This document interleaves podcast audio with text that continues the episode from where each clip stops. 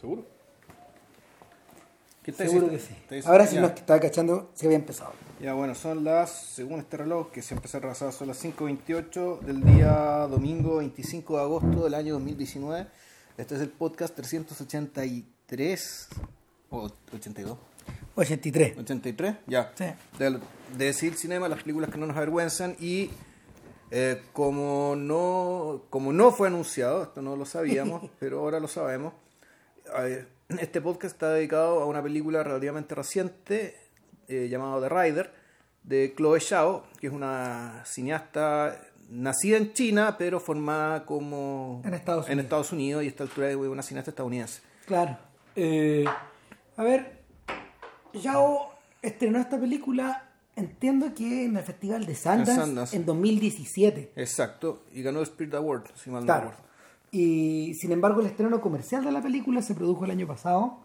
Figuró en buena parte de, de, la, de las mejores del año americanas e independientes de, de la temporada pasada. Eh, no ha llegado por estos lados, no está todavía en no está todavía en Netflix, de hecho, aunque es el clásico ejemplo del tipo de película que... Que podría llegar a Netflix. Claro, que Netflix suele como opcionar o, comprar para su distribución, etcétera Y que podría llegar a salir acá también. Sí, también. digo yo. no, también, pues, también. Podría ser. Pero lo, lo, lo, heavy es que lo heavy es que está como una especie de... Eh, esta clase de películas como que entra en una especie de, de tierra de nadie.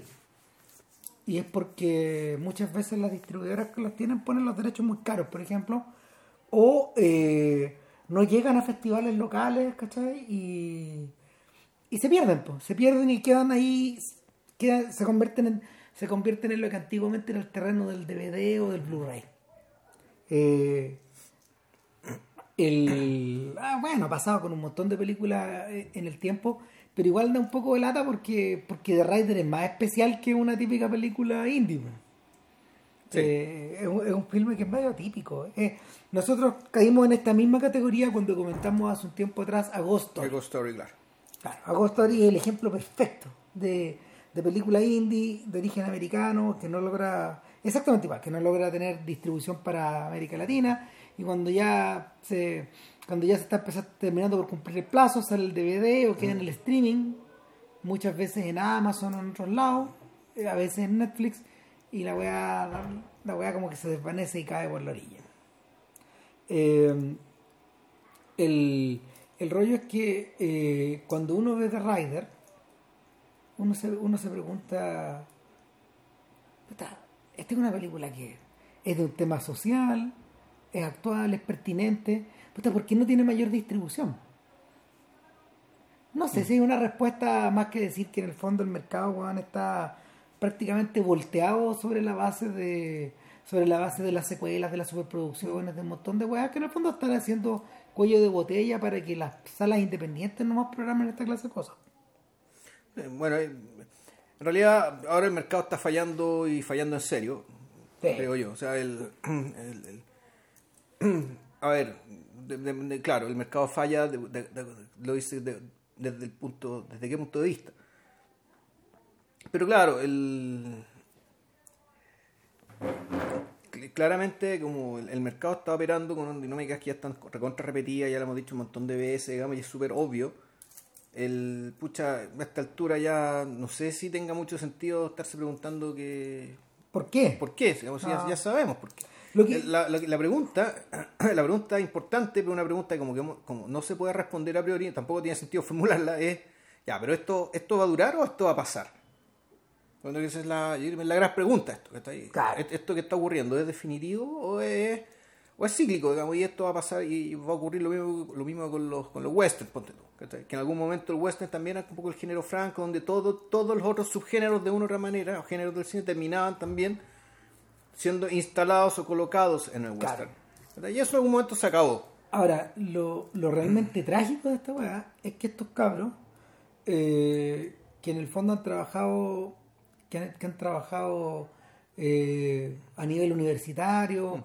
O a nivel de canales de streaming o a nivel micro o a nivel realmente mm, independiente, terminan siendo cooptados. O sea, Chloe Zhao en estos momentos está contratada para hacer una película de Marvel. Está haciendo, claro, está, tiene dos proyectos. Eh, Bueno, ella ha hecho unos poquitos cortos, tiene dos largometrajes. The Rider, del que hablaremos en detalle, es el segundo. El primero de ellos también le vamos a hacer una reseña cortita acá en el podcast. Yo alcancé a verlo, eh, Cristian no, que se llama Songs My Brothers eh, Taught Me, las canciones que me enseñaron mis hermanos. Y, aparte de esas dos películas ya terminadas, ahora está haciendo dos proyectos. Uno, que es el que dice Ram, que en el que ella solo dirige y no produce, o sea, es un encargo. Claro. Y, es de super, es de Marvel. Sí, pues The Eternals. Sí, en el fondo, todos estos guanes, todos estos guanes tienen el mismo atado. Ya. Claro, pero en paralela está haciendo Nomadland que esa está dirigida y producida por ella, ¿cachai? Entonces, me imagino que el... o sea, al menos la, buena noticia es que en paralelo a la otra maldad que está haciendo, bueno, va a seguir lo suyo. Me gustaría pensar. Habría que la película en realidad, pero bueno, el indicio es ese. Por otro lado, hay guanes que han quedado cooptados, como John Watts. John Watts es el director, es conocido mundialmente por ser director de, de, las, dos, de, las dos últimas películas de Spider-Man. Ya. ¿Cachai? Pero era un director igual que Chloe Ya. Hay gente que queda más atrapada dentro de la máquina. Neil Blomkamp, por ejemplo, zafó de, estar atrapado. Claro, hizo Elysius. Y, y hizo Chapi y hizo un montón de otras pero en algún momento estuvo. Arrancó. Él estuvo contratado para hacer, eh, si mal me equivoco, Robocop o algo así. O creo que dirigió una, no sé. no le perdí un poco la pista a ese lado de la carrera, pero en el fondo estuvo que se convertía en uno de estos guanes y arrancó. Y arrancó. Hay gente que arrancaba en mala, como el director de como el director de los Cuatro Fantásticos de la última versión, que quedó, que quedó hecho papa por la weá. Y hay gente como, mm, no sé, pues como el director de Agosto, ¿y cómo se llama este señor? Eh, uy, es que es divertido porque era... El, el, el, que dirigió mi amigo el dragón. Pues, claro. Claro, y ese weón, por ejemplo, eh, hizo un Disney, pero tuvo la suerte de hacer un, remake. Un remake y un remake no muy malo, para nada. ¿Cuál que hizo él? Eh, mi amigo el dragón. Ah. Entonces, nada, no, salió tan, no, salió tan magullado. Pero, pero en realidad, ¿qué tiene que ver The Eternals con The Rider? Lowry. Ah, sí, David, David Lowry. Se escribe Lowery, pero nosotros subimos que el mismo vio Lowry, ¿cachai? Que es con, sin la E. Claro. Somos igual, Lowry. Entonces, ¿qué tiene que ver The Eternals con algo como The Rider. Parecen películas concebidas para, para dos mercados, para dos países, para dos mundos distintos, que ni se topan. esto, y antes de desviarnos a la... A, The Rider. ¿The Eternals quiénes son? Puta, The Eternals son un grupo... A ver, The Eternals es uno de los... Es uno de las tantas... Eh, una de las tantas... Eh, ¿Cómo se llama? Familias de superhéroes que creo Jack Kirby, pero cósmicas. Ya.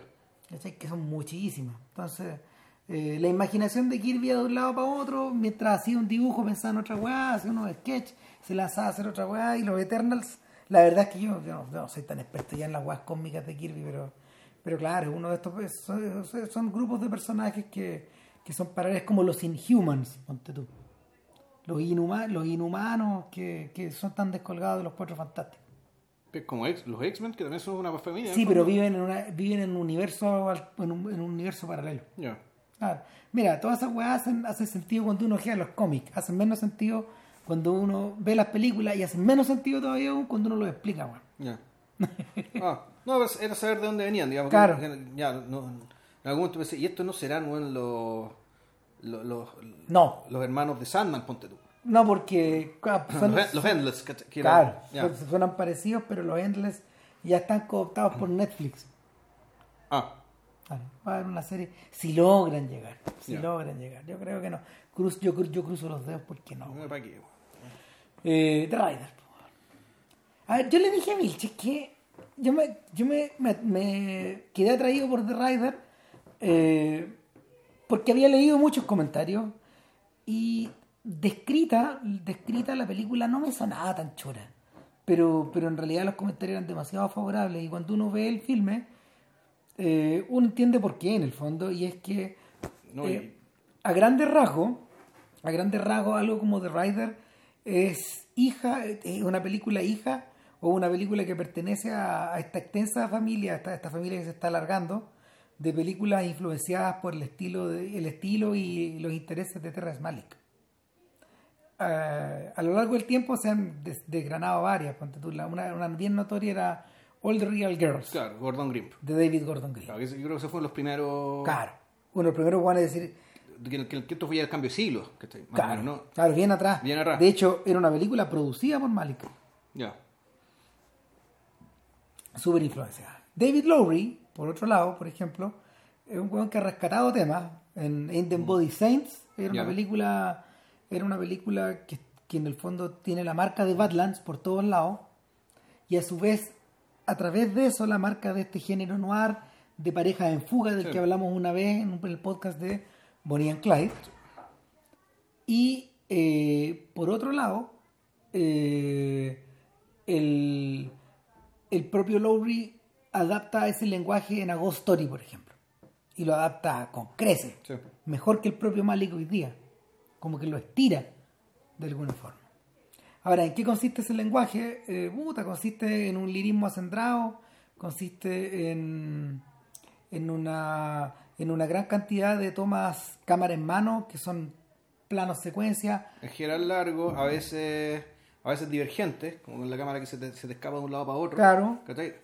A, a, veces con, a, veces con zoom, eh, dándole, dándole significado trascendental a gestos muy minúsculos, ya sea de las manos, ya sea de los objetos, ya sea de los animales. Claro de, los animales enfocados. El uso de la cama, el, uso de la narración en off, eh, a, veces, muchas veces, la, mayoría, la mayor parte del tiempo en primera persona, pero a veces en tercera persona también. Eh, tomas que, o sea, una, una, una narrativa que de alguna forma está como desagregada. Es decir, la toma que sucede a la siguiente no necesariamente continúa la acción, a veces, a veces, ¿cómo se llama? es producto de esa interrupción, a veces es producto de una elipsis, etcétera. Eso es muy marcado. Sí, bueno, las, elipsis son bien abruptas. Sí, son bien abruptas.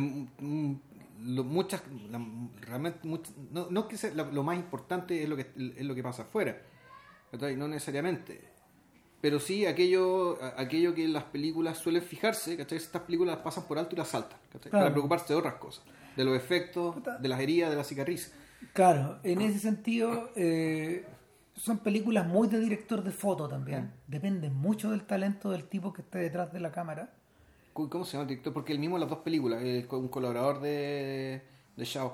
Bueno, en el, en el lo, lo, o sea, los personajes que los personajes que suelen trabajar son gallos que en el fondo van van, van muy de cerca. En el caso de en el caso de de Malik el Chivo. Sí, pues el Chivo Luesky. Exactamente, que, se descolgó de su colaboración con Cuarón, pasó a colaborar con Malik en forma casi exclusiva, eh, influenció a mucha, mucha, mucha gente y, luego ahora está metido en otros proyectos. No, y a esta altura es casi un coautor con Malik.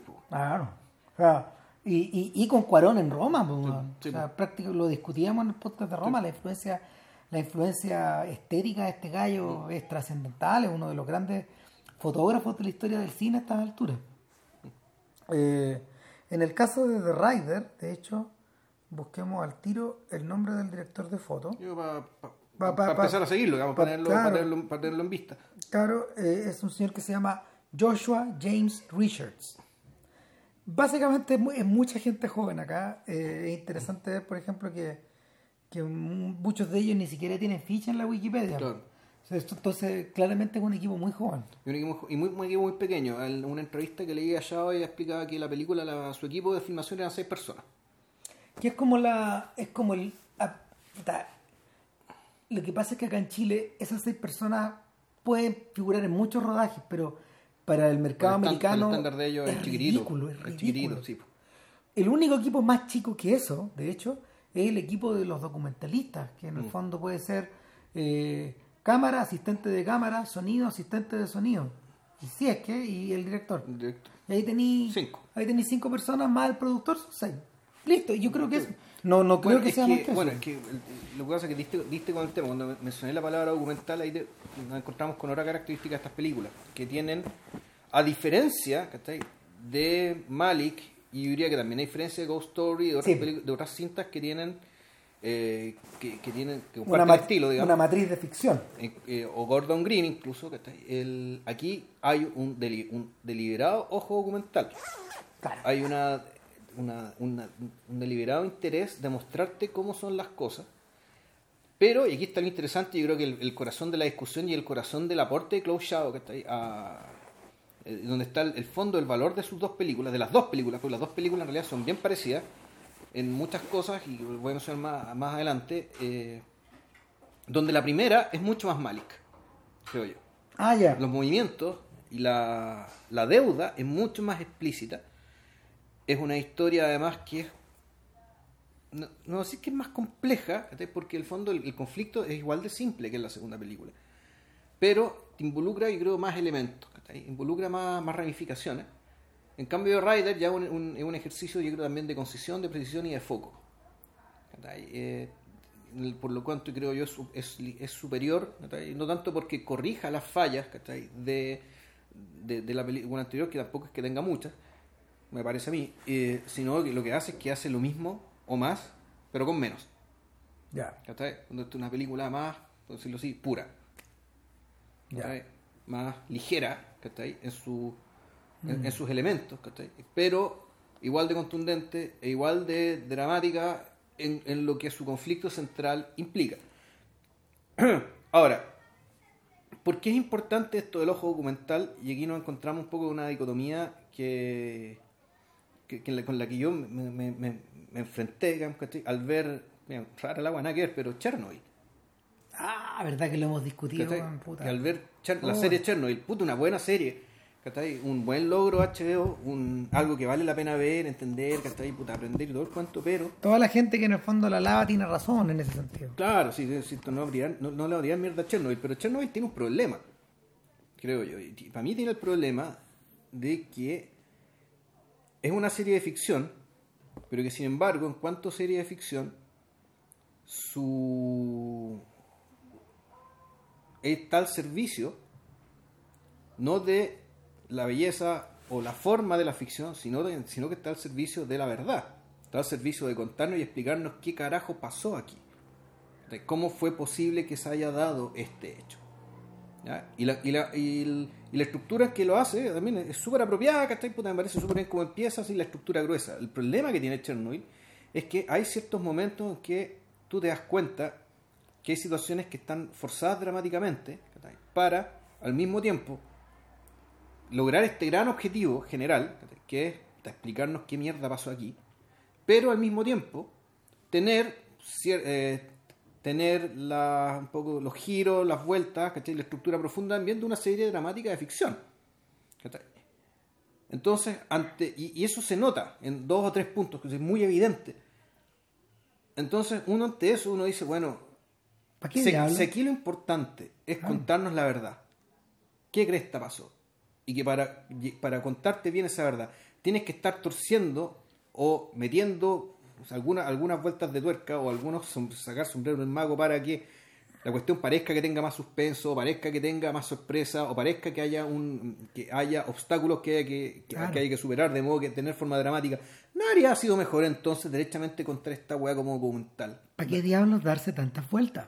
Para que, en el fondo, y, aquí, puta, hace, me acuerdo hace muchos años cuando empezamos con el sitio Sil Cinema, antes del podcast, si quiere, cuando veníamos al sitio, nomás, alguien decía que nosotros era, éramos, éramos críticos conservadores. ¿Ya? Puta. Entonces, puta, Ram se sintió medio ofendido, el gato ya lo está muy ofendido. Que yo no me encontré tan malo, porque no porque me crea conservador, sino que, en el fondo, eh, puta, en cierto sentido, claro, creemos que hay un canon y creemos, y, o sea, creemos, suponemos, entendemos que hay un canon en esto, que siempre se termina dando por la fuerza de las cosas, ¿cachai? Y desde el canon juzgamos, ¿cachai? Lo que quiere acercarse al canon. Ahora, yo voy a salir con un conservadurismo aún más grande que ese, Que es básicamente la cita bíblica respecto de que no se puede servir a dos amos. Puta. Ah. Hay que servir a uno. Y esto, y esto lo engarzo con una entrevista que dio la propia Chloe Shaw donde explicaba, ¿cachai? Por qué sus películas no eran documentales. Siendo que tenían todos los elementos para decir, bueno, esto es un documental, esto es un muy buen documental, un muy, muy buen material documental.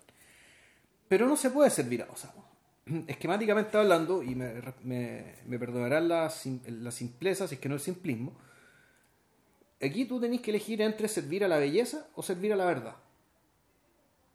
Y tú al elegir a uno, tú entiendes que pones el otro elemento al servicio del gran fin. Uno es un medio del otro.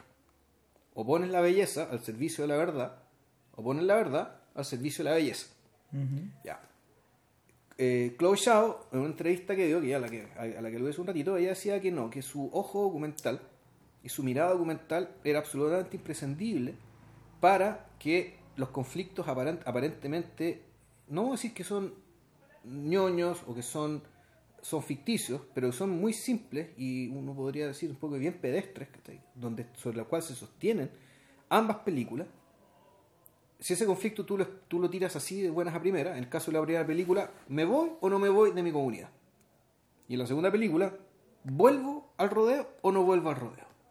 Y así de simple. De eso se tratan ambas películas. En la historia de un sujeto que, de dos sujetos distintos, son dos personas distintas, una película y la siguiente, que tienen que, en algún momento se encuentran con esta decisión y están toda la película cavilando. En el fondo mascullándola, o más que siquiera están pensándola, están sufriendo. Está encima de ellos. Pero para que esa, esa decisión y nosotros entendamos el verdadero peso de esa decisión, necesitamos saber qué significa esa decisión en la vida de ellos. Y, para eso necesitamos la verdad, necesitamos el documental, necesitamos saber quiénes son estas personas, cómo viven, cómo se relacionan con los otros, qué significa el hecho de estar en esta comunidad o qué significa vivir del rodeo, vivir en el rodeo. ¿Cuáles son las alternativas que tienen si no, dado el entorno el que tienen? Entonces, el ejercicio, lo que hace Chloe Zhao en ambas películas, y en particular en The Rider, que es la que comentaremos con más detalle, puta, en el fondo es darle, usar el documental para darle contenido a esta decisión y por lo tanto hacer que esta decisión que parece tan, tan simple, darle un peso dramático, pero desde, la, desde la verdad, no desde el drama. Tan dicotómica. Claro, pero desde la verdad, desde el documental, desde lo que pasa, desde lo que ocurre, de las conversaciones casuales, mm. no desde los requerimientos del género dramático en este caso. El, la dificultad en realidad se, se, se devuelve a los comienzos del cine el origen de esta, de esta discusión se devuelve al principio. O sea, Melie, por ejemplo, no sé. O Flaherty. No, no, espérate, no, mira, más viejo, Melie, Melie, Melie, cuando en el fondo, puta, eh, escenificó la coronación del rey Jorge V. Ya. Y. O sea, escenificó. Sí, pues. Ya. Pero la escenificó y cuando la presentó, eh, la gente pensó que era una película sobre la coronación real. Sea, que era un documental, que era la filmación de la, de la real coronación. Claro, se gastó tantas lucas en la weá que en el fondo, puta, los weones pensaron que era de verdad. Que era la bosta, ya. Claro, corte. Kid Auto Races in Venice, la película de, de, Chaplin. de Chaplin, la primera como el vagabundo. Exacto. Eh, la, película, la película es un artificio bien curioso porque nace a partir de eh, las maromas que eh, discurrieron Chaplin y el equipo, el equipo de, de, Keystone, para eh, de alguna manera, no sé, eh, aprovecharse de las carreras, de las carreras de cabros chicos en las colinas, en las colinas de Los. Ángeles, bajando en estos autitos de, en, estos, madera, en estos autos de madera y lata, y latón, eh, y el, el personaje del, del, el personaje del vagabundo emerge de la multitud, inindistinguible con mm. los otros, hasta que se planta frente a la cámara y empieza a monear. A monearle a la cámara como cualquier cabro chico en un despacho de la televisión. O sea, esa weá ya tiene 110 años, no sé, 100, más de 100 años. Entonces, el personaje, el personaje, en medio de una situación real, con gente real que acudió a ver las carreras, está pendiente de ver a la cámara. Es decir, no está mirando las carreras, tiene la, tiene la mirada vuelta al revés. ¿Cachai? Es el único que camina al revés dentro de la multitud. Eh, corte. El corte. Eh, está Jean Renoir ambientando eh, la ambientando la bestia humana arriba de un tren en movimiento de verdad, llegando a París o llegando a Marsella, no me acuerdo ya cuando, dónde Chucha estaba ambientada, digamos, pero, pero llegando a la ciudad. Arriba de un tren, con los ruidos de un tren, con el el sonido ensordecedor del silbato, de, puta, de las ruedas de metal, etcétera, pasando por el interior de un, pasando por el interior de un túnel, etcétera. Documental, documental. O sea, y, te acerca tanto a la realidad que una vez que esa secuencia acaba, eh, te divorcias de la realidad, pues, te, te, divorcias de la realidad y sentí ese divorcio a partir de que te lo momento en que empieza la acción. Corte de nuevo. Eh, el hombre equivocado, el rodaje que Hitchcock emprende en el 56, creo, con, con Henry Fonda, una de las películas que, el, que Fonda realiza después de haberse fugado de Hollywood, eh, para que no lo huearan por el Comité de, Actividades Anti-Norteamericanas, por, rojo, por rojo, claro. Era uno de los buenos que se viró, se viró a Broadway durante muchos años. Y bueno, después de hacer Mr. Roberts, este van a ser hombre equivocado. Y Hitchcock toma una decisión. Como esta película está basada en un caso real, voy a ir a todos los lugares reales. Y voy a situar a Fonda en esos lugares. En todos los lugares que están consignados por la prensa. Corte. Eh, hasta 10 años después, en la filmación de eh, A Sangre Fría, de mm, la adaptación de la novela de no ficción de Truman Capote, eh, Richard Brooks lleva a su elenco a filmar a Texas, a Holcomb. Fueron a la ciudad, Fueron a la ciudad donde está ambientada la... Se produjo el crimen. Se produjo el crimen. Y el juicio. Estuvieron en la cárcel. De hecho, estuvieron, estuvieron en los lugares donde en el fondo al final mataron a estos gallos. la revista Time hace un recorrido con Capote eh, y con Brooks en los lugares del crimen y toda la entonces la, la, relación que tiene la, la relación que tiene la, la, ficción con el formato documental los coqueteos con la vida real tienen una larga data y siempre hay una tensión ahí y de hecho muchas veces Hollywood explotó eh, o el cine mismo más allá de Hollywood explotó esa explotó esa tensión eh, como medio de mm, como medio de de poder obtener verdad a propósito de algo que es estético o a propósito de la recreación de algo. Probablemente el momento de la historia del cine donde, donde se produce el, choque final en el instante en que a mediados de los 80 Kiarostami empieza a hacer sus películas del terremoto, la trilogía mm. Cocker, que se llama ahora. Por el pueblito. Claro. Y, y claro, el, en, donde, en está la casa de mi amigo es ficción pura. Eh, el, la vida continúa, en la historia es la, es la mm, dramatización de Kiarostami más otra persona volviendo, algo que ocurrió en la realidad, volviendo a Cocker, volviendo a ver las ruinas de Cocker, buscando a su protagonista. ¿Usted ha visto a este niño? Esa es la pregunta, esa es la, esa es la, es la pregunta que, que, se hace y se rehace en la, historia, en la película. Claro, y que, claro lo, lo, bonito es que la primera película también era alguien buscando a alguien. Claro. Eh, claro, usted ¿Usted sabe dónde vive este niño? ¿Cuál es la casa de Es este la misma pregunta. Es la misma pregunta. Pero es otro niño. Es otro niño, el niño de la, el niño de la ficción. El compañero de curso que, que tenía el, que había que devolverle el cuaderno urgente. Claro, para que no lo rajaran al pobre. Si el niño no sabía y vivía en la, vivía en la, ciudad del lado. Claro. O en el pueblo del lado. Y la tercera película es ficción. Dentro de la ficción, sí. Dentro de la ficción a partir de un segmento documental. Claro. Porque, o, o, o, de, o, de, un hecho real que ocurre durante el rodaje, que, que en el fondo es una es una conversación que Kiarostami tiene con, un, con uno de los extras de la película, en medio de la, en medio de las ruinas, donde, donde están en una casa en ruinas y un, una, pareja les dice que se van a casar. Y Kiarostami le pide que le cuente la. Les pide que le, que le cuenten la historia de cómo se conocieron. Y tiene que ver con el terremoto el tema. Entonces, eh, todo, todo este desarrollo está todo este desarrollo está interrumpido por el estreno de Close Up que finalmente es como la película que mm. articula toda la que articula todo esto que también es como es la dramatización de unos hechos reales donde además hay material documental claro, que es el juicio. y que además que eso ocurre verdad pero todo esto ocurre con las mismas personas en la misma casa. Pero bueno ah, pero ahí la razón con la verdad está basada digamos en la reconstitución. Claro. En la función de elementos. Aquí el tema con la verdad tiene que ver con una forma de contarte los elementos de esta ficción, pero de manera documental. Sin embargo, sin embargo, Chao, eh, Chao extrae una estrategia de Kiarostami, que es la idea que está presente en Close Up, que es la idea de ocupar a estas mismas personas. Que son las mismas personas, eso es verdad. Que a esta misma persona, a esta misma comunidad. Ahora, esa, esa idea de ocupar la comunidad también se ha hecho mucho en la historia del cine Sí, claro, pero es que aquí no es que, está no, es que le esté ocupando, lo que pasa es que en realidad la, todo tiene que ver con la historia de cómo nace eh, The Rider.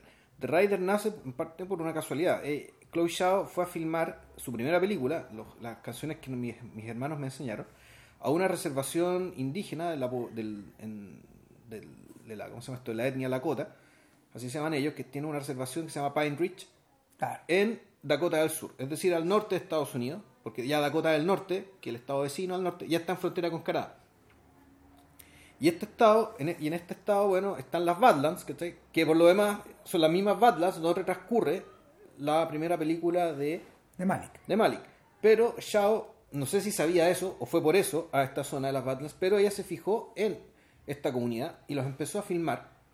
Los empezó a conocer, se metió, los conoció y, y, claro, agarró a un cabro, digamos, que, que estaba en de, de, esta, de esta reservación y empezó a filmar la historia de él como si fuera un cabro que se quiere ir a Los Ángeles junto con su bolola. Entonces, la película hace el seguimiento de este cabro que tiene este proyecto, que él es un bootlegger, digamos, él trabaja para parar la olla porque son muy pobres, es como un bootlegger, es un traficante de copete. Claro. De copete hechizo, de hecho, en las casas. Claro, de copete medio trucho, Claro. Y que el. y cuyo. y cuyo es cuyo periodo, digamos, que este previo a partir con su bolola a Los Ángeles está marcado por la muerte de su papá. Eh, un personaje el cual es descrito en su funeral como un crazy son of a bitch que eh, tuvo 25 hijos con nueve mujeres distintas. Entonces la película... Esa es una conexión directa con Shotgun Story de Jeff Nichols. Parece, puede ser, bueno. Sí, porque tú, yo estaba pensando todo el rato en Jeff Nichols, que también es un sujeto que, que otro hijo de Malik, es un hijo más lejano, es una persona que es mayor en todo caso. Entonces él posee un mundo, él posee un mundo visual influenciado por mucha gente distinta. No, y donde además, donde aquí la machaca, la machaca importa. Claro, la, violencia, la violencia es un tema. La machaca importa, entonces en ese sentido está más emparentado con Saunier, que está ahí, y bueno, y también con nuestro amigo Craig Sallers. Claro. y por edad coincide. Por edad coincide, porque ambos tienen, ambos son de, esa gente es un poco menor que nosotros o un poco mayor. que nosotros, claro. Shao ya de, creo que anda por los 40. Claro. Ella, ya son 5 años menos. Claro, es como un elder millennial. Claro, algo Una cosa así. Ahora, el, el, el punto, el punto con, con, la gente filmada, con la gente filmada por Chao, es que es que bueno, mira, sigo, el argumento. Ah, eso, sigue, sigue, ¿Qué, ¿Qué pasa acá? Claro, pasa que, bueno, si resulta que tenéis que un weón tuvo nueve parejas y tuvo 25 hijos, puta, tenéis 24 medios hermanos, po, Y con esos 24 medios hermanos no son extraños, son medios hermanos. Entonces, en estas, reservaciones, estas reservaciones, aparentemente la dinámica de parentesco y relaciones que entre todos con todos, ¿cachai? Puta, es, alta. Entonces, son comunidades no necesariamente cerradas, pero sí muy densas de relaciones interpersonales de muchas personas entre sí. Y entre familias también.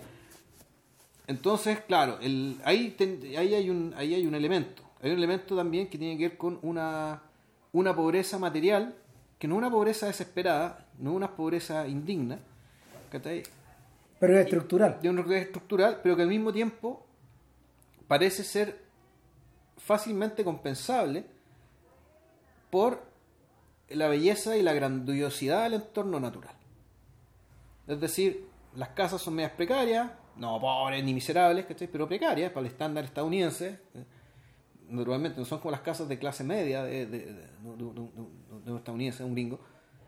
Pero en realidad pasan más tiempo afuera que adentro, ¿cachai? Haciendo otras cuestiones. Entonces, en realidad, claro, puta que las casas sean como son, en realidad tampoco es tan importante.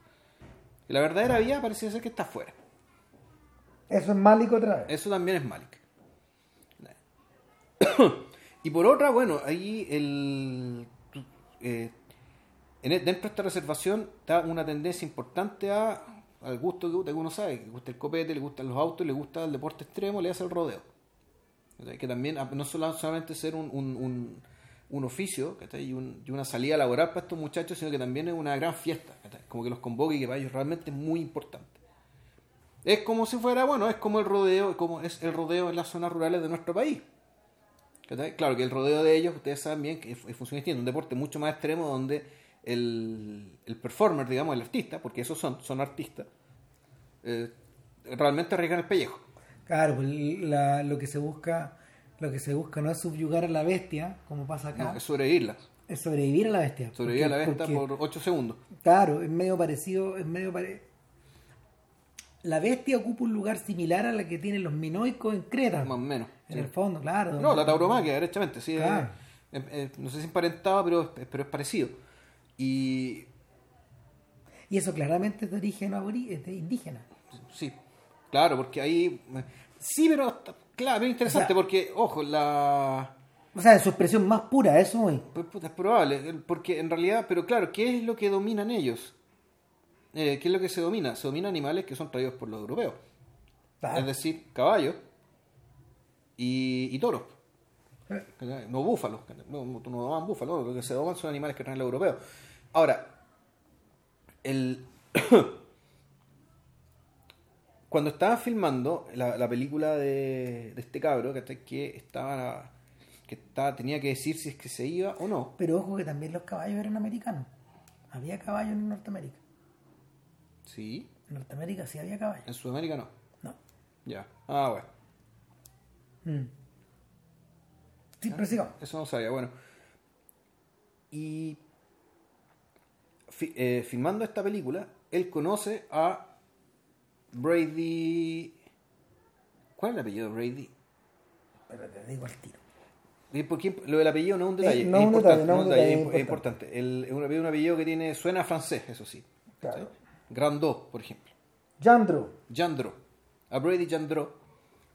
Y. Pese al apellido francés, Brady es de origen, es de origen indígena. Es, raro porque él tiene un. Es Lakota. Él, él, es Lakota, es parte de la reservación, aunque tú te das cuenta bien tarde y no lo parece porque él tiene rasgos bien blancos. Salvo unos ojos, unos ojos particularmente rasgados. Unos ojos medio achinados. Medio rasgados, exacto. Pero lo que es el resto de su facción, el día este es un blanco. Este es un, este este un, gringo. Es un gringo blanco estándar que, además se rodeó como, como muchos otros. Mm. Pero resulta que no, él es parte de esta reservación. Y conoce a, Brady Jandro y se interesó mucho en él porque él es una persona.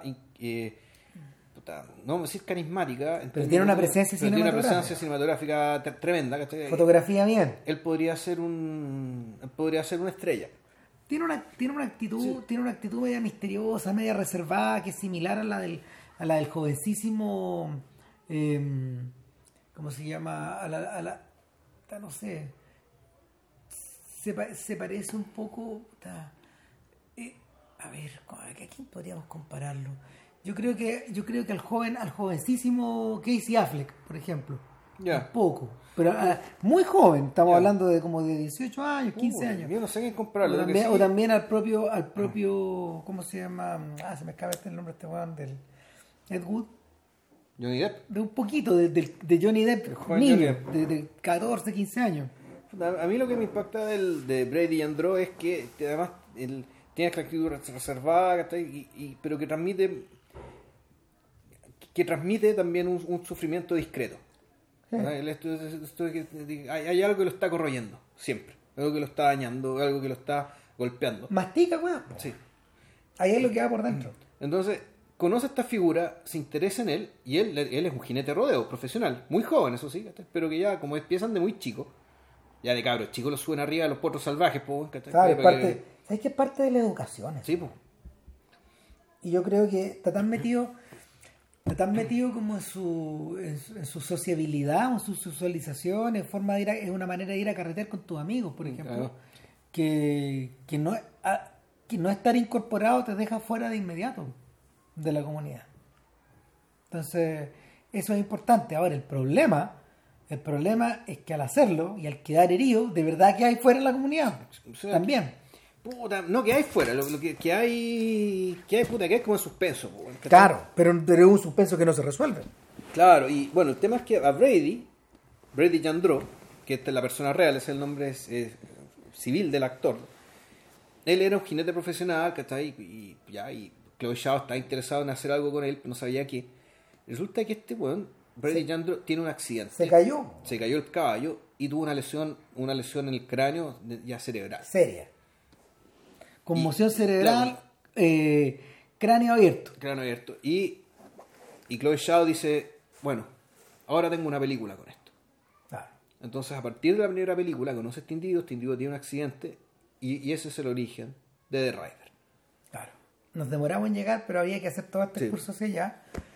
Y la, y la película comienza, la película comienza un, un, día muy temprano en la mañana cuando Brady, el personaje, no, no, el, no el actor. Eso todavía no lo sabemos. Pero eso no lo sabemos todavía. cuando, un chiquillo se levanta y se toca la cabeza. y al tocarse la cabeza lo que vemos es una inmensa cicatriz. Una cicatriz con, con corchetes que le están cerrando en la, al, un costado del cráneo, el costado derecho. Claro, probablemente la cicatriz de Brady no es tan grande, la real. Pero, pero claro, aquí estamos viendo un efecto especial, un, maquillaje súper bien hecho de un tipo que está, probablemente está despertándose con mucho dolor de cabeza o mareado o, eh, o, sintiéndose medio indispuesto. El asunto es que se levanta y comienza el día. Y el día en realidad, el día no difiere mucho de una familia como de, de, clase media baja o de clase... De, clase baja. Y, no, pero de extracción profundamente rural de estos sectores. Lo que pasa es que además se alternan las imágenes que está entre la imagen, lo que, lo que te muestran dentro de la casa y el entorno donde está la casa. Claro, entonces y ahí empiezan los contrastes. Eh, este es el sector donde se filmó Danza con Lobo. Ah, también. Claro, los Lakota. Lakota, Claro. Y, y, y en, en, en, en, la película, eh, Kevin Costner se, se, se, se prodigaba una cantidad grande del tiempo en mostrar este entorno también, porque aparentemente es muy impresionante cuando la gente lo mira en la cámara. Entonces, lo que tenemos acá es que, claro, pues ese mismo nivel como de belleza que, que estaba facturado por Hollywood con una gran maquinaria por detrás, acá alcanzado con un equipo muy pequeño, con mirada bien concentrada, con, con paciencia, con búsqueda, etcétera Y siempre en la, lo que llaman la hora azul. Sí, málico otra vez. O el atardecer. Málico otra vez. Precisamente para que esté ese color azuloso. Sí, es, la hora en la que filma Málico. Exacto. ¿Cachai? Y, y el, el asunto es que eh, independiente de eso, nos va, nos va pintando nos va pintando la realidad de la familia de Brady. O sea, y de a poco más te empieza, a saber Información. circunstancias, Y casualmente y bien, y todo esto muy fluido, o sea, nada que parezca forzado para que te, des cuenta que uno que este weón debería estar en el hospital, el weón se arrancó. Claro, no le dieron el alta. Bueno, llegó, y se mandó a cambiar, weón, Claro. Segundo. Lo, que, es bien American, digamos. es bien de, la América rural, weón, no me extraña. No me weón, me voy. Eh, de, hecho, en Argentina había un weón con una polera en un partido de la Copa Libertadores, pues, weón. Hospital tanto, tanto, tanto, tanto, me arranqué a venir a ver el partido. Eh, nada, lo que ocurre acá es que el rancho de, el rancho de Brady está en problemas. Y está en problemas probablemente por dos razones. Uno, porque la situación está muy mala. Y dos, porque Brady no estaba ahí para hacer su pega. hacer, probablemente para hacer la pega. Para, parar la olla, sí. Para parar la olla, para ayudar a un viejo, a su viejo que solo nos da. Solo nos da y que además tiene vicios, Se gasta la plata en tragamoneda, es medio bueno para apostar. Claro, no, y, son, ¿cómo se llama? O sea, eh, el tema de las tragamonedas es una weá bien ahí porque en el fondo, con un, con un, no, no es eso nomás, sino que también queda súper claro que, a ver, por este por esta suerte como de vicio tipo pastero tan afectados eh, los jóvenes los adultos y los viejos eh, es un mecanismo de entretención donde ya no hay entretención donde en el fondo no sé eh, el rodeo se ha convertido en algo costoso o en algo que tú haces de muy joven y, y donde finalmente no sé te, te ves obligado como el padre de Brady a vender, bueno, a tu mejor potro. El mejor caballo. Claro, el regalón de Brady. Sí. Eh, eh, un, caballo, bueno, de que Brady, eh, siendo combinado por los médicos a no volver a subirse a los caballos en la medida que pueda, el buen llega y lo cabalga, y lo cabalga, y lo cabalga, y lo claro. Y ahí, bueno, y, ahí, ahí empiezan los detalles, que estén bien sutiles, como para decirte también ciertos elementos que te hacen importante cuál es la decisión que tiene que tomar Brady, digamos, que esté de acuerdo con su realidad. Cuando este se sube al caballo, te ponen una música tal donde decís, bueno, por primera vez en la película Brady está completo. Brady en cierto sentido, Brady en realidad es la, es la, es la mitad de un centauro. Exacto. Fíjate que en, en, el filme de Tarantino hay una, hay una, hay un, hay una parte, una de las escenas trata sobre eso, sobre, sobre un personaje que no diré cuál, digamos, por si no han visto la película, que está leyendo una novela del oeste y, le va contando a otro personaje lo que va ocurriendo en la novela, claro. Y, y Cibrisi, que se llama, así se llama el personaje de la novela, eh, se cae del caballo y ya no puede subirse porque tiene una contusión muy grande en, el, en, en la cadera. Y se convierte en la mitad de un hombre, un weón que ya no puede. Y esa weá es una weá que no solo te castra, sino que te. Puta, te limita, te limita a tu. Te,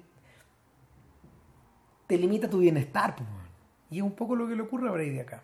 Ahora, no es esos, esos dos no son los dos únicos personajes, hay un tercer personaje, Lily, la hermana menor de Brady, que es una chiquilla con cierta discapacidad mental. En realidad autismo. ¿Autismo? Es autismo. No, es discapacidad mental. O sea, ah, no, es... Porque no lo explican en la película. En la película, es que lo que hace no es tema. No. Nunca. O sea, nunca hay, es tema. hay, una decisión consciente, deliberada de, de Chloe Shaw que, ojo, el papá es el papá... Es que a eso voy. Sí.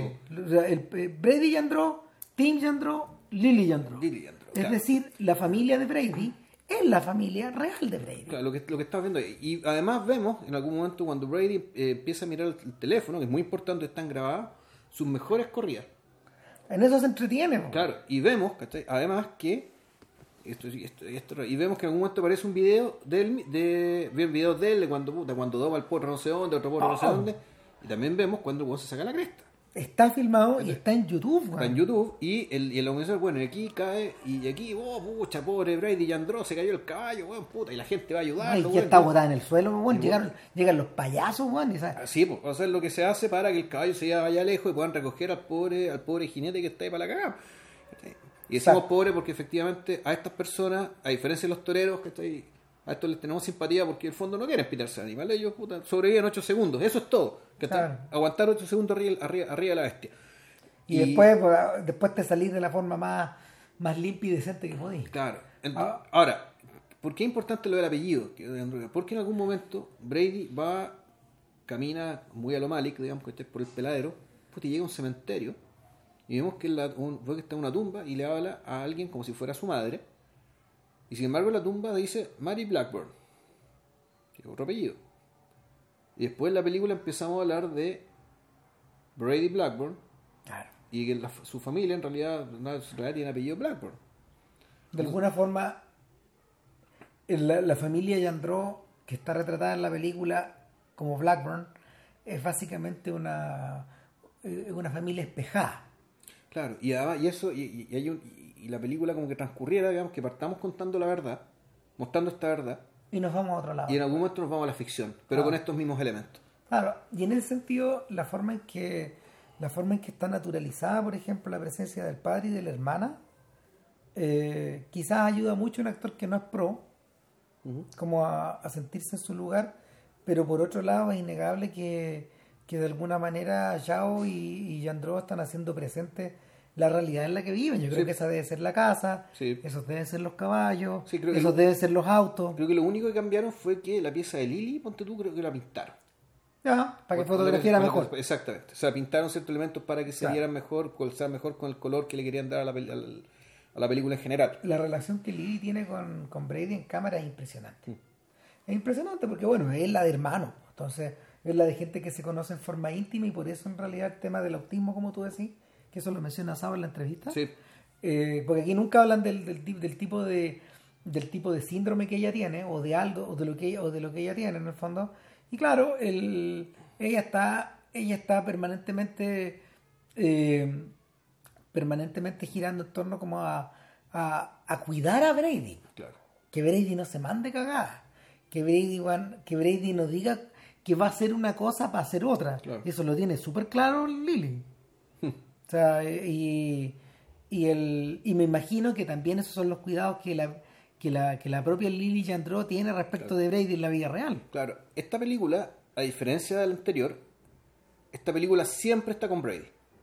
No hay escena donde no esté Brady, no, no necesariamente en cámara, pero sí en el espacio filmado. Y ahí es donde se magnifica el, la, la importancia de, de nuestro vaquero, del actor, en, del actor en el filme, porque eh, su presencia escénica, su, su, talante escénico es tremendo. Eh, tiene que ver, tiene que ver con esta cosa, con esta cosa física que algunos directores son capaces de extraer de, de, la gente con la que trabajan. Pero también tiene que ver con una cosa muy gringa, que, que es esta weá de, del, del, del self-improvement, del self-made, de de, hacer esto por mí solo. Claro.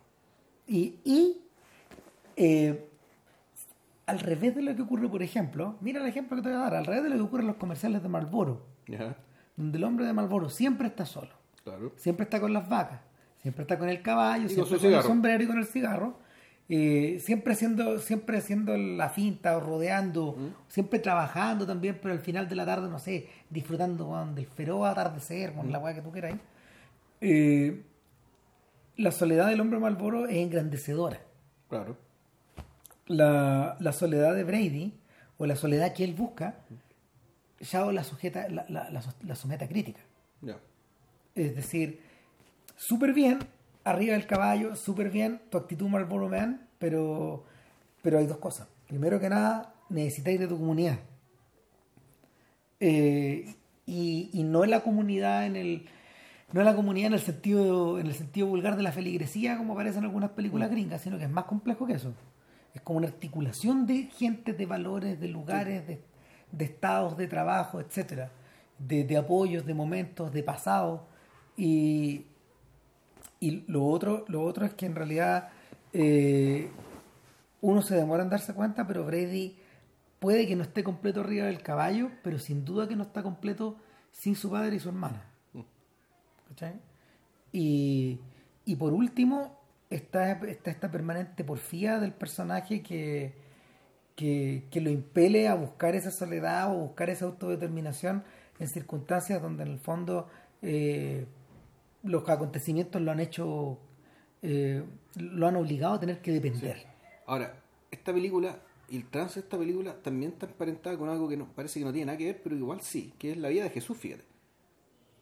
Que es, la, que es la dinámica del personaje protagonista, que no se llama Jesús, pero no me acuerdo cómo se llama. La vida de Jesús, la película debut de Bruno Dumont. De Dumont, una película que tiene como casi Puta, es que no, es que, ¿sabes qué? Lo que pasa es que no está tan lejano, porque Dumont trabaja sobre la base de comunidades similares. El día que hagamos el podcast, vamos a cachar que en el fondo funciona así este Claro, pero eh, es una, una comunidad que no es, no es cerrada, no es étnicamente distinta, no está en la reservación, pero sí en la Francia rural profunda. Profunda, cerrada. Profunda, profunda. Esto es casi la frontera con Bélgica, ¿no? Esto es Picardía, en Normandía o Picardía, por ahí donde tenemos el, este, este protagonista, este cabro, que está ahí, que no tiene ninguna discapacidad ni nada, sino que es medio, puta, que en el fondo el, tiene la mirada de los horizontes que le ofrece el lugar en el que está. No tiene, no tiene muchas luces para ascender más allá, pero bueno, ¿quién las tiene? Digamos? O sea, no es el, cabrón, cabro dentro de todo normal para la, realidad, para la realidad que te muestran y que tiene también una claque de amigos que en el fondo son sus hermanos, son los hermanos que eligió o mejor dicho, son los hermanos que estaban ahí con los que se, con los que se crió, que no son hermanos sanguíneos, pero ya después de tantos años de aburrimiento, de hacer las tonteras que pueden hacer, digamos, que en, esta, en, este, en este lugar, y donde además, bueno, tienen una especie de mentor que está en una clínica, enfermo de SIDA. Y también es un personaje eh, muy importante en términos de espejo, de admiración, también de precaución. Pues, es aquel que, el que no se cuidó, el que se equivocó o el que es aquel al cual tenéis que mirar también para que no te pase lo mismo. En el fondo es la advertencia. Y aquí, en, en, esta historia también es muy importante el grupo de amigos, por un lado. Y más importante aún es el, es el uy, ¿cómo se llama el personaje? Lane. Lane. El personaje de Lane, Lane Scott. Que vendría a ser un hermano mayor que no es el, menos sanguíneo, pero sí es, un cabro con el que se crió y que era un, par de años más grande. Y era un rey del rodeo. Es un chacal del rodeo, ese que se tomaba toros, eh, O sea, montaba toros. Este otro eh, De hecho, Lane es un físicamente mucho más, eh, claro, mucho más alto. Más grandote que, y se ven las imágenes, musculoso en las imágenes de video. Claro, pero el punto es que el Lane que nosotros vemos está, está casi paralizado, con movimientos muy restringidos, siendo atendido en una clínica especializada, no sabemos si es eh, estatal, privada, no tenemos idea quién paga eso. Seguramente a lo mejor la asociación del rodeo. porque, no sé, puras especulaciones, porque Lane era una estrella local, una estrella, estrella estatal. estrella estatal, claro. O sea, esos buenos son importantes, este, son los buenos que te llenan la... Son los buenos que te llenan, ¿cómo se llama? La, la media luna. claro, o sea, el, estadio. Y él va a ver a su hermano, a, este muñeco, a este cabro, que con beso, trata de lo anima, le, se confiesa con entre, no es que se confiese, pero es un poco eso, ¿cachai? ir a ver una figura de autoridad también. O sea, hay un tema de cariño, hay un tema también del deber de la caridad, digamos, ¿cachai? De, la solidaridad, de estar con el otro cuando lo necesita, pero también hay un hay cierto reconocimiento de que, bueno, este, este es mi este es my elder, ¿cachai? Este es mi, este es my, senior, ¿cachai? Este es mm. superior, es más antiguo que yo, y yo vengo y él, viene en cierto sentido como un junior respecto y ahí es donde la película se ahí donde la película se ensancha porque en realidad de lo que está hablando de lo que está hablando eh, Shao y, y, y eh, es acerca de una comunidad que está fracturada en los cimientos ¿cachai? donde eh, o sea, lo que pasa es que la, la, metáfora de decir puta Lane, Lane está como está como está América entre comillas es bien gruesa. Sin embargo sin embargo sin embargo eh, esa inestabilidad, esa inestabilidad que, hace que Lane, ponte tú de ser el chacal del rodeo, pase a convertirse en una víctima, en una víctima de este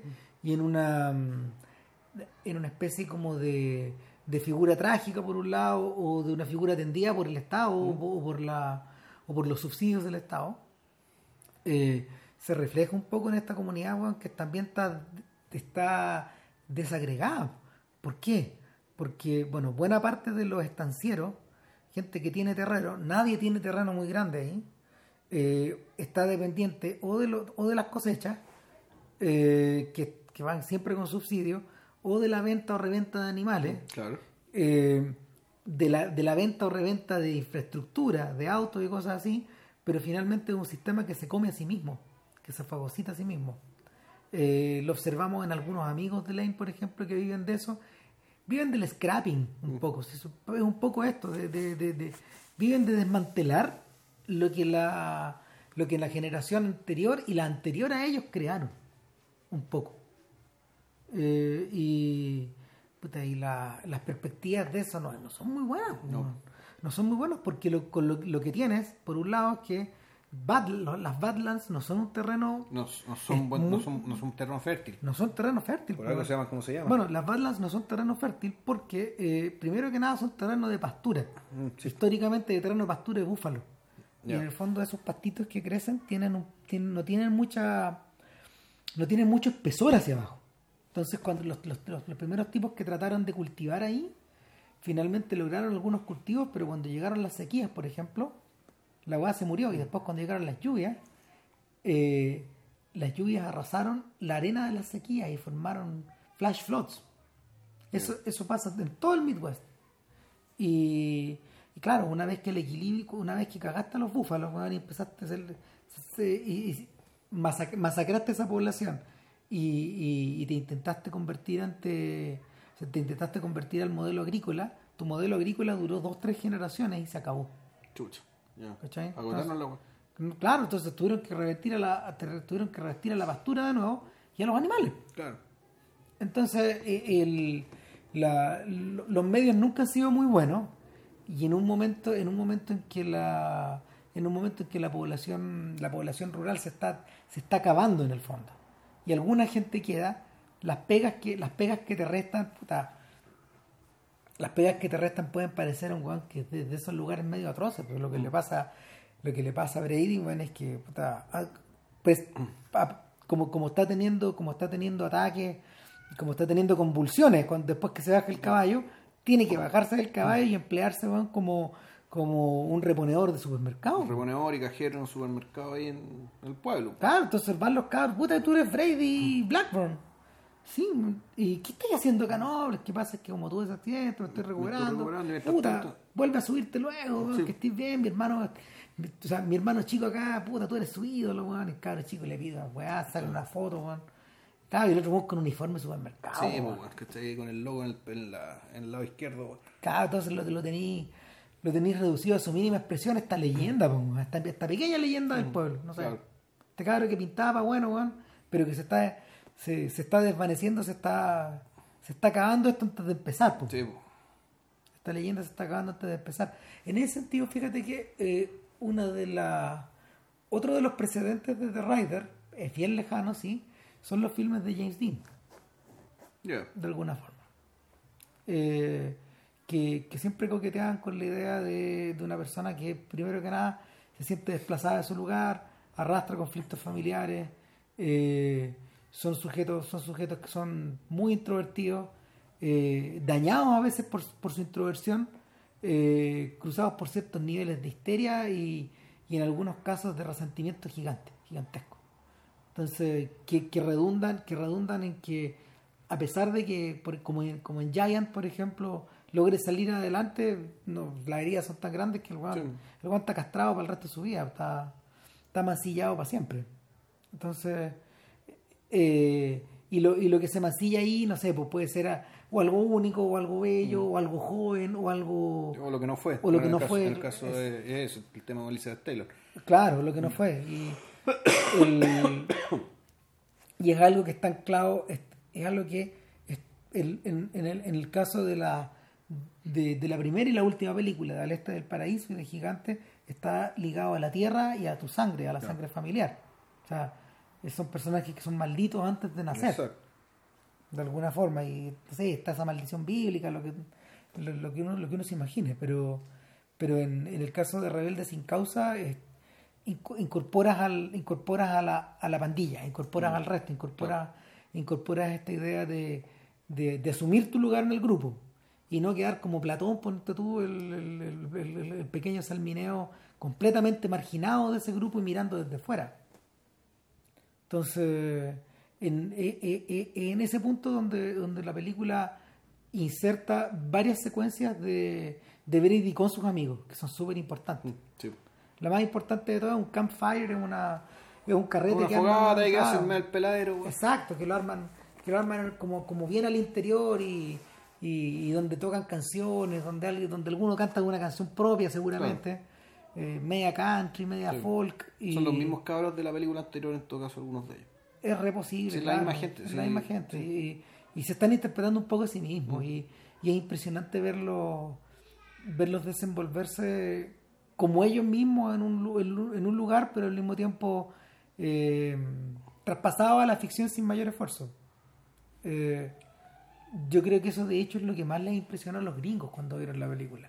Enterarse después de la sobre o sea, enterarse, sobre todo, o sea, que uno, que toda esta gente, ninguno son actores, es toda gente de la comunidad, enterarse que Lane Scott, la persona que está parapléjica que vemos en la película, es el verdadero Lane, Lane Scott, Scott, que aceptó actuar en la película en este estado y mostrar el material de cómo era él antes de caerse del, del, del, del, del, no, toro. yo creo que yo creo que es el momento más terrible porque porque o sea, es duro de mirar, pero al mismo tiempo la franqueza de un Lane que entiende todo, claro. que entiende su condición en forma profunda, que entiende, que entiende su, que entiende cómo se llama su fragilidad, que entiende su enfermedad, que entiende su, su probablemente no sé, pues, que, que el que, que, tal vez para un tipo, para un tipo con, el, con, los problemas de él tampoco la esperanza de vida sea Mm, mucha. Claro. Eh, dejar testimonio así eh, o sea, no, no, solo, no solo es heavy, sino que al mismo tiempo eh, dispara, como decíamos antes, la película o, la, o, el, o el área en que la película se mueve, no el área física, mm. sino que el área moral o, mm. o social a otro nivel. Y eso, eso, eso se hace más y más patente en la medida de que, de que en este breve arco de, de, de Brady, Brady insiste en volver.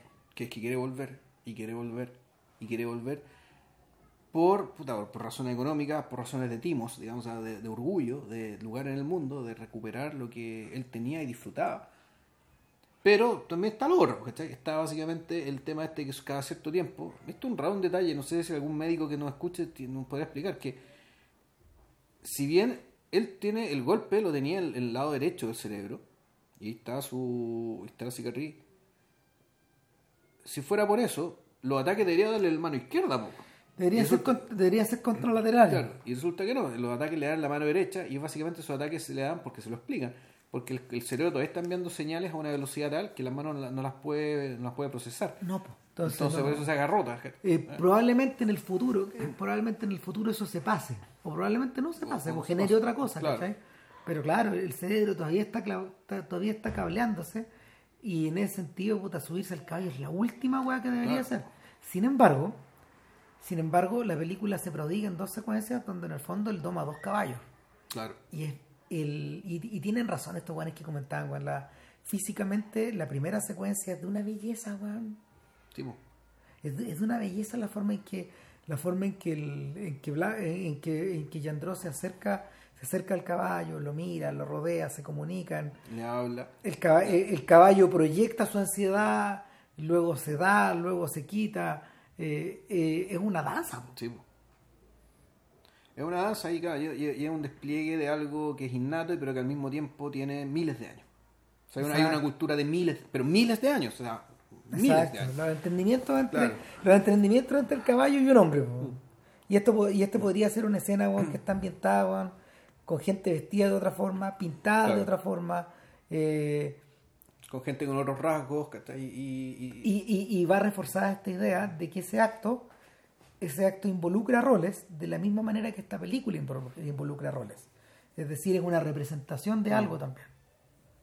Y en ese sentido, él se, él se, él se, él se, inserta, él se inserta en esa comunidad. Pero es una representación, pero al mismo tiempo ese caballo no está fingiendo ser un caballo salvaje. Ese caballo está siendo domado. Y es un caballo salvaje. Es un caballo salvaje. Entonces, el... Pero, y esa es la verdad que estamos viendo, pero que está puesta al servicio de la decisión de nuestro personaje, que ahora es un personaje. ¿Me subo al caballo o no? ¿Vuelvo al rodeo o no? El... Ahora, ¿qué influencia tiene Malik ahí? Es re profunda, porque una de las cosas que Malik reintrodujo al, reintrodujo al cine americano, porque, porque eso existía de antes también, era, la, era la sensación de, de incorporar ciertos ritmos de la vida natural, pero eh, observados con el lente de la modernidad, con la tecnología de la modernidad. algunas, cosas, algunas cosas que uno ve en las películas de Malik, por ejemplo, uno las avisora en las películas de Murnau, en Tabú o, en, Amanecer.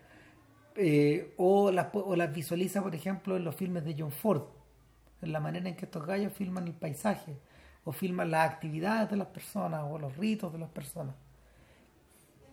La diferencia que Malik agrega acá es que probablemente es el cineasta eh, contemporáneo que primero se ocupó de reclamar eh, para sí los, inicios de los movimientos ecológicos. Eh, de finales de los 50, de principios de los 60. es, un, terreno que a este momento le resultaba natural. Entonces, la relación, claro, la, tú, decías, porque en el fondo, ¿cuándo empieza esta weá? Puta, empieza, empieza con Badlands, pero sobre todo empieza con Días de Cielo, mm. con Days of Heaven, donde, donde, donde el, campo, donde las estaciones, donde el viento, donde las nubes, son el otro protagonista de la película. El que va dialogando, el que va dialogando con las imágenes, con los personajes, pero sobre todo con el público. Y y esas películas entran por la vista de la misma forma que, La Delgada Línea Roja, mm. que, El Nuevo Mundo y que, antes que todo, eh, el, Árbol de la Vida. ¿Cachai? Que es donde, donde, más está desarrollado a distintos niveles. Bueno, ahí alguien creo que alguna vez en Twitter nos preguntó, o sea, ¿por qué no hacer un podcast sobre por qué las películas después del árbol de la vida de Malik se fueron todas al carajo? Mm, porque en el fondo, eh, ahí, mira, yo creo que hay dos hay, un elemento aquí que para mí es básico, que tiene que ver con que la, la forma de filmar y de mirar el, mundo y sobre todo el espacio natural de Malik tiene que tratar de historias que tengan un carácter o que puedan ser convertibles en mito. Alegórico. O mítico. Alegórico o mítico. Historias de personas que son más que estas personas situaciones que son más que la situación que te están contando, que mm. realmente pueden ser la de todos. Claro. Pero, y también está el tema de que, eh, también está el asunto del espacio natural. De que eso además funciona un espacio, un, espacio natural grandioso, que te hace, lo muestran como grandioso. Que es, el, que es el paraíso o es el infierno, es más bien el paraíso. Algo mm. que te, evoca que esta persona está en un está en un lugar tal que le permite eh, mirar con mayor grandeza y emitir palabras que tienen un peso distinto. En cambio, las tres películas en cuestión, en el fondo, que son To the Wonder, eh, eso, eh, Night of Cups mm. y. ¿Cómo se llama la última? Song to Song. Song to Song. Uno, bueno, son entornos urbanos Y dos, en el fondo son melodramas. Son entornos urbanos, son melodramas y son filmes autobiográficos. Ya. Los tres. Los tres tienen que ver con instantes de la vida de él. Bueno, el árbol de la vida también. Sí, sí, pero... Pero, claro, el entorno urbano es, está medio compartido, porque en el fondo es un entorno suburbano. Y lo, otro es que son todas, son las tres son contemporáneas. Ya. Son también están ambientadas en el ahora. Ya. Y ese, ese es el otro tremendo cambio que se produce ahí. pero eso no es necesariamente un problema. Para mí el problema del género. Es el mm. problema de un género y en cierto sentido del género y de personajes que aparentemente más nimios, más livianos, más baladíes, ¿cachai? Y la, su, no, y su situación y sus conflictos. Y lo otro que pasa es también la, la, la presión que, que, este propio cineasta tiene con la con volverse más, con, filmar más, con volverse más prolífico, que esos proyectos, a ver, a diferencia de lo que ocurre con el Nuevo Mundo y con la Delgada Línea Roja, que son proyectos que tuvieron años de maduración, años y los 30 años que se demoraron a hacer el árbol de la vida, eh, estos otros fueron producidos en, categoría de impronto. Eh, eso, es, eso principalmente el tema. Ahora, eso, pero claro, eso tiene que ver con la... Esa es la causa, ¿cachai? E, eso es la causa de cómo se da algo, pero ¿en qué se manifiesta el que se dio algo? Y el hecho de que las películas no funcionen, creo yo, básicamente en la tensión eh, insoportable, ¿cachai?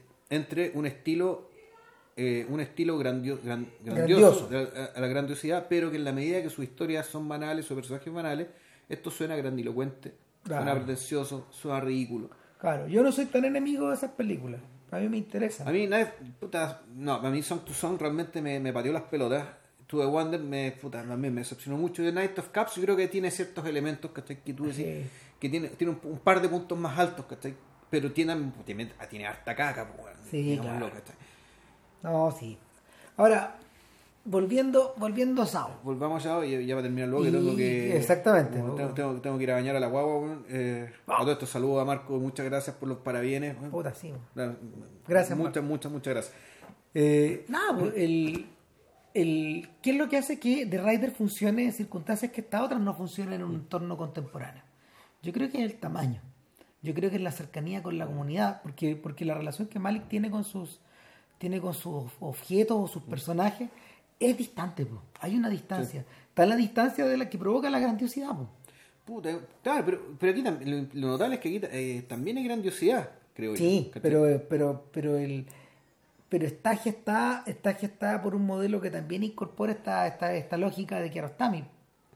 Sí, pues y el fondo y la forma de aproximarse a las personas, y donde, y donde las personas efectivamente son personas reales. Es más horizontal. Fíjate que con, con The Rider, con The Rider ocurre eh, un poco lo que ocurre con, con el género baladesco de los gringos. ¿Cachai? Que hay, canciones, hay canciones que, que en el fondo contienen la historia completa de una persona. También pasa en español, por ejemplo, no sé, El cautivo de Tiltil. Es una canción que contiene la vida completa, de alguna forma, de Manuel, y el mito de Manuel Rodríguez. Por otro lado, hay canciones que eh, contienen o una alusión abstracta de algo, o una alusión a un momento, o una, o una sensación, o, una, o una emoción que una persona siente, pero es esa emoción, ese momento, esa, esa, ese pedazo de historia. Y el resto queda, el resto queda inconcluso. La historia misma de, de, la persona que canta la canción no queda expresada, queda inconclusa. Entonces, pasa un poco con, con, con, con The Rider, que a medida que uno la ve, uno se va dando cuenta, diablos, eh, Brady, el problema de Brady parece no tener solución. O parece que la solución está fuera del alcance de esta película, porque no, no la película no, no, no, no opta por plantear una solución. Brady no va a despertar un día curado. No y se va a volver a subir a su caballito. ¿Cómo terminaba la película? Como antes, no, ocurre, ocurre que en el fondo... Porque él, va, él, va, él va, a un rodeo. No, Sao, diseña, Sao diseña una estructura muy simple para terminar la cuestión. Y es que en el fondo eh, plantea un desafío para Grady que es como medio suicida. Después de después de que este guante a punto de vender su, su silla, que es lo más preciado que él tiene en su vida. Es una cosa preciosa, es una obra de arte. Mm. Lo que, hecha la medida para él. Claro, esta silla hecha a la medida por para... lo tanto, es parte de él. De él. Claro. Y, él, y además un poco en la pegatina que lo, lo, une a la otra mitad de él que no está. que es el caballo, cualquiera que este sea. Además, entre medio se le muere un caballo, güey, no, Puta, no, claro. un, caballito, un caballito que el papá le había comprado, que era muy bonito. Un, un, caballo que otro, otro, muñeco al cual le fue a hacer, no me acuerdo qué gauchada, se había rendido con él porque nadie lo había podido domar. Claro. Y dice, puta, si yo lo domo, ¿en cuánto me lo dejáis? Eso. Puta, ya 700 soles. Pero su viejo, su viejo termina de pagar ese caballo. Sí, pues lo termina pagando el viejo, que por la mala conciencia por haber vendido el otro. Claro, puta, y el, caballo se queda herido, weón, y queda herido de una pata y hay que echárselo, weón. Y, y, y, y, matar, matar al caballo, weón, matar al caballo es como matar al elefante en la película de Clint Eastwood, es un crimen. Es dispararse en las pelotas, weón, sí, es, terrible, weón. Sí, es terrible, esa escena es atroz. Y... No la muestran en cámara, por suerte. No, por, cierto, no... por suerte que no, no. Además, no era, no era, la idea, sino no, fondo, no, se trata de eso tampoco. Claro, y, y, el, y, y en ese momento este weón dice, no, ya, vendo la montura, cago todo. Y, después dice, ¿pero por qué? Digo, me voy, a inscribir en el rodeo. ¿Cuándo venís, Brady? Te estamos esperando, Le dice un Juan. Bueno, vamos a estar este fin de semana, nos vamos a estar subiendo la weá. Va a estar tu lugar. Tú sabes, Claro, entonces, y además ahí volvemos tironeado por amigos que le dicen, weón, súbete.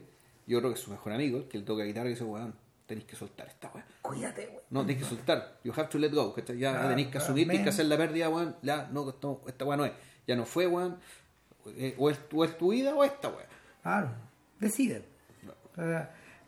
si el buen decidiera, si el buen decidiera suicidarse, de hecho, se convertiría, se convertiría en el héroe de una canción de esas con final. Claro. ¿Qué te digo yo? Que en el fondo de esas que no sé, que canta, que canta Hank Williams o, Bob Dylan o lo que sea. Y canción con final.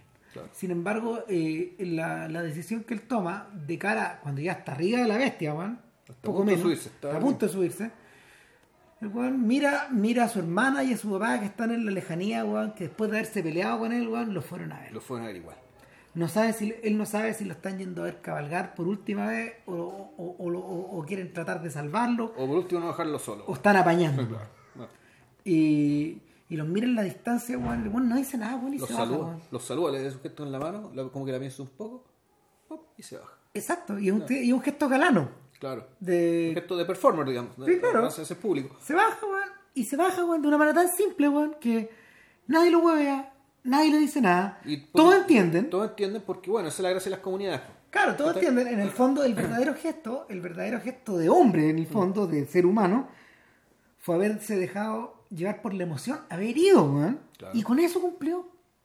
¿Cachai? Hmm. O sea, haber ido, haber estado ahí, Sí, sí, sí, el, el, el, ese gesto es tan simbólico como el de subirse los 8 segundos al final. ¿Cachai? Hmm. Hay una especie como de equivalencia ahí. Nadie está diciendo que este buen sea menos hombre mm. por no haberse subido. O nadie está diciendo que sea un cobarde y nadie lo entendió así. No. ¿Cachai? Y la comunidad entiende, weón, y la comunidad asume y deja ir, igual, igual que él.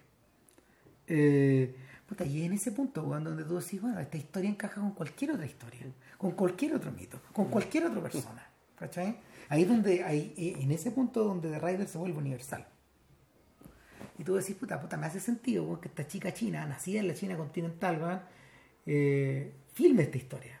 Eh, y filme esta historia que en apariencia, esta historia en la que en apariencia no tiene pito que tocar. Claro. Y, la película termina con voz en off de Brady, ¿no? Creo. No me acuerdo ya. Pero, pero el. Porque la otra película termina con una voz en off que está del protagonista, que este que nunca, nunca aparece en toda la película, sino que el fondo esta voz en off no, en, vez de, en vez de usarla para contarte cosas, para decirte lo que piensa, el, la, la voz en off, a menos la película, era para para un poco ya poco para para despedirse naturalmente pero también ya para darle sentido a todo lo que vimos. No, y, para que entendiéramos que el protagonista sea lo que sea que haya pasado que entendió algo entendió y algo aprendió ¿cachai? acerca de del mismo y de la comunidad en la que él está. Mm. porque en realidad de esto de eso se trata todo esto el, no siendo una película terapéutica, es una película de hecho que aporta cierta sanación. Sí. No siendo terapéutica. No, es que claro, es que la, en realidad la, historia no se trata de la sanación de alguien, no. es sobre la decisión de alguien. Exactamente. Sobre qué decides. Y, la, y el, la decisión te sana, no tú o sea, de, alguna, de alguna manera. el fondo, puta, el decidir que está ahí, una opción o la otra, implicaba ganancia e implicaba pérdida. Claro. De una u otra manera. Y esta persona, bueno, cada uno, y aquí los dos protagonistas efectivamente deciden, y con la decisión la película termina. Porque la película en realidad trataba sobre la decisión. Exacto. Sobre la encrucijada. Y esta encrucijada en, en, este contexto particular, que necesitó de este ojo tan preciso y tan, tan detallado, con, con tan abierto a conocer este entorno, mm. y sus personas, y sus circunstancias, y sus creencias, y sus supuestos, y sus objetos también. Mm. Eh, en ese sentido, en ese sentido que, que es la clase de película que es la, clase de película, por ejemplo, a la que esta película podría haber sido podría haber sido filmada con otra anécdota en un entorno en un entorno urbano, pero pero la pero sí, es complicado pero sí, hubiera sido muy complicado. Hubiera... Complicado porque el conjunto de valores, la forma simple de comunicarse. Es que claro. Eh, que aparte de retratártelo, yo creo que esto es un efecto no deseado, ahí De, o no buscado por parte de Yao, pero al menos a mí personalmente me despertó una tremenda admiración. por, esta gente, en particular por Brady. Porque, puta, el... ¿Te acordáis, de, te, acordáis de lo que dice Tom Joad, al final de las uvas de la ira, weón? We are the people, po, weón. claro, como que él mira a su mamá y le dice, puta, nosotros somos esta gente, po, weón. ¿Cachai? Que, que no sé, po, o sea, en, en, distintas comunidades, en, distintas, en distintos continentes, siempre hay una siempre hay una fábula o, algo que calza en el fondo. ¿Por qué cito a las uvas de la ira? Porque calza con esta comunidad también. Calza con esta comunidad de gente americana, weón, ligada como a la, ligada como a la tierra, ligada como a la ligada como a mm, ligada como a su gente, ligada a sus tradiciones, etcétera, porfiada como ellos, ¿cachai? Y además, y además puta, sometida a atención, ¿cachai? Por la apretura económica. Puta, que claro, puede venir de cualquier lado, de cualquier... Eh, y eh, eh, en ese sentido, aunque por ejemplo la película no haya tenido no haya tenido presente el fantasma de esta recesión que se les viene a estos uh que va a ser Chacal, es una película acerca de eso también. ¿cachai? es una película acerca de, de esta gente que vive apretada siempre, que vive apretada, bueno, eh, su, apretón es existencial a estas alturas. Por eso, por eso, por eso cuando Tom Jones mira a su vieja, los dos se entienden. Porque siempre, siempre va a ser así. Sea como sea esta weá. Mm. No. Ah, bueno, ahora, Vilche, weón. Yo me tengo que ir a ver la guagua. The Rider, el, la pueden bajar por torrent. La otra película está en YouTube. Ah, Songs My, my Brother, my, brother, Thought Thought Me. Eh, Me, claro. Sí. las canciones que mis hermanos me enseñaron. Eso están, están, en YouTube, así que las dos están fácilmente conseguibles. Así que véanla. Y para la próxima semana. Yeah. ¿O sí? ¿O sí? No me acuerdo. No, tampoco me acuerdo que era. el... Estamos viejos. Sí, estamos viejos. Ojo, weón, que yo el próximo domingo puede que tenga que hacer algo. No. Pero ahí vamos que echar. Ya. Nah, Abrazo a todos, que estén bien. Chao.